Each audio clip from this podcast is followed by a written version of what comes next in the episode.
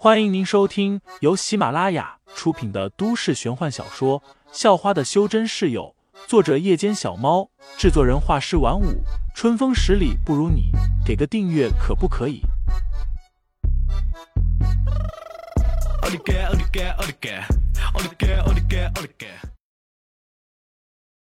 第六十三章插班生下，难道又是插班生？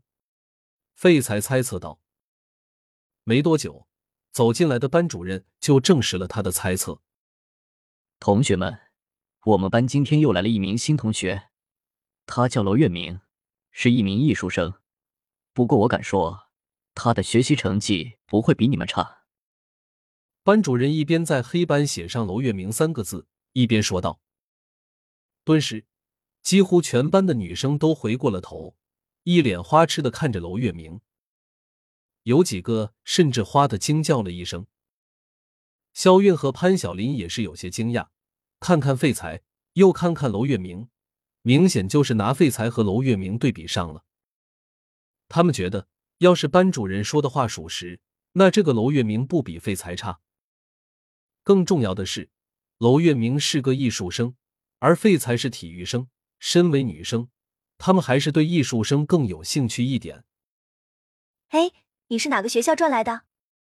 会弹钢琴吗？潘晓林很活泼外向，立马就转过头盯着娄月明问道。娄月明在心中惊疑了一声，发现潘晓林长得也不错，丝毫不逊色于肖韵。不过，娄月明很擅长伪装，内心虽然很欣喜，但脸上却没有表现出来。素描、油画、小提琴和钢琴都会一点。娄月明淡淡的笑道，显得很是礼貌。至于他是那个学校转过来的，却是没有提及。潘晓林顿时又哗的一声：“那你可以帮肖韵画一幅肖像素描吗？”潘晓林又嘿嘿的笑道。这段时间来，潘晓林察觉到废材似乎很关心肖韵，他觉得废材对肖韵有些意思，便想通过这个办法确认一下。要是废材因为这件事不高兴了，那就说明自己猜对了。潘晓林心想。娄月明欣然答应了，随后他拿出一根铅笔，抽出一张打草稿用的白纸，便开始画了起来。嗯，在娄月明给肖月画肖像画的时候，废材忽然有了一种奇怪的感觉。不知道为什么，他的脑海中出现了一个画面。萧韵穿着一袭墨色长衫，手上拿着一把剑，迈着轻盈的步伐在石阶上走着，而石阶的尽头则是一座山门。至于山门上的字，他却看不清楚。废材有一个强烈的直觉，他看见的这一幕很重要。于是，废材也立即拿出铅笔和白纸，迅速的在上面画了起来。他没学过画画，不过。因为修炼的缘故，对画面的比例、线条的控制等等，他都能把握的很好。于是，一张白纸上渐渐的出现了石阶、山门、瀑布、流泉、白鹤，以及手持宝剑、迎着风朝山门走去的女子。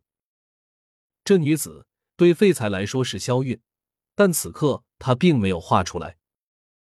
而山门上刻着的那几个字，在画出这些东西的时候。废材渐渐看清楚了其中的两个字“星兰”，于是废材也把这两个字描了上去。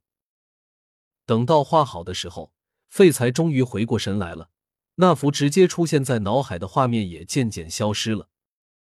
哎，怎么了？这时，废才发现肖韵、潘晓林和方彤彤三个人都在瞪大着眼睛，一动不动的看着课桌上的铅笔画。废材也下意识的顺着他们的目光瞥了一眼，这一瞥，废材顿时也瞪大了眼睛。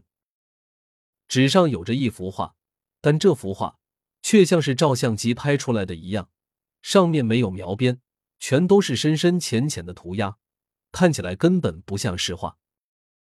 事实上，在废材开始画这幅画没多久，他们三个就一直在盯着废材看。原本他们还以为废材在乱画什么，结果等废材画完之后，却看到了一幅堪比黑白照片的画，画上还有着各个素描很难呈现出来的细节，比如泉水的复杂波纹、一根根飘散的发丝、石阶上的无数凹凸不平的小坑。最为震撼的还是肖韵。自从上次去了那座小山头开始，他就偶尔会进入一种恍恍惚惚的状态，在那个状态下，他会看见许多不同的画面，但这些画面。都不是现代的，全都是古代的。比如灯火阑珊的夜市，顺着河水远去的楼船，手持木剑在大树下习武的幼童等等。废材所画的这幅画，他也觉得似曾相识，特别是山门上的“星兰”两个字，让他觉得既熟悉又陌生。听众老爷们，本集已播讲完毕，欢迎订阅专辑，投喂月票支持我。我们下集再见。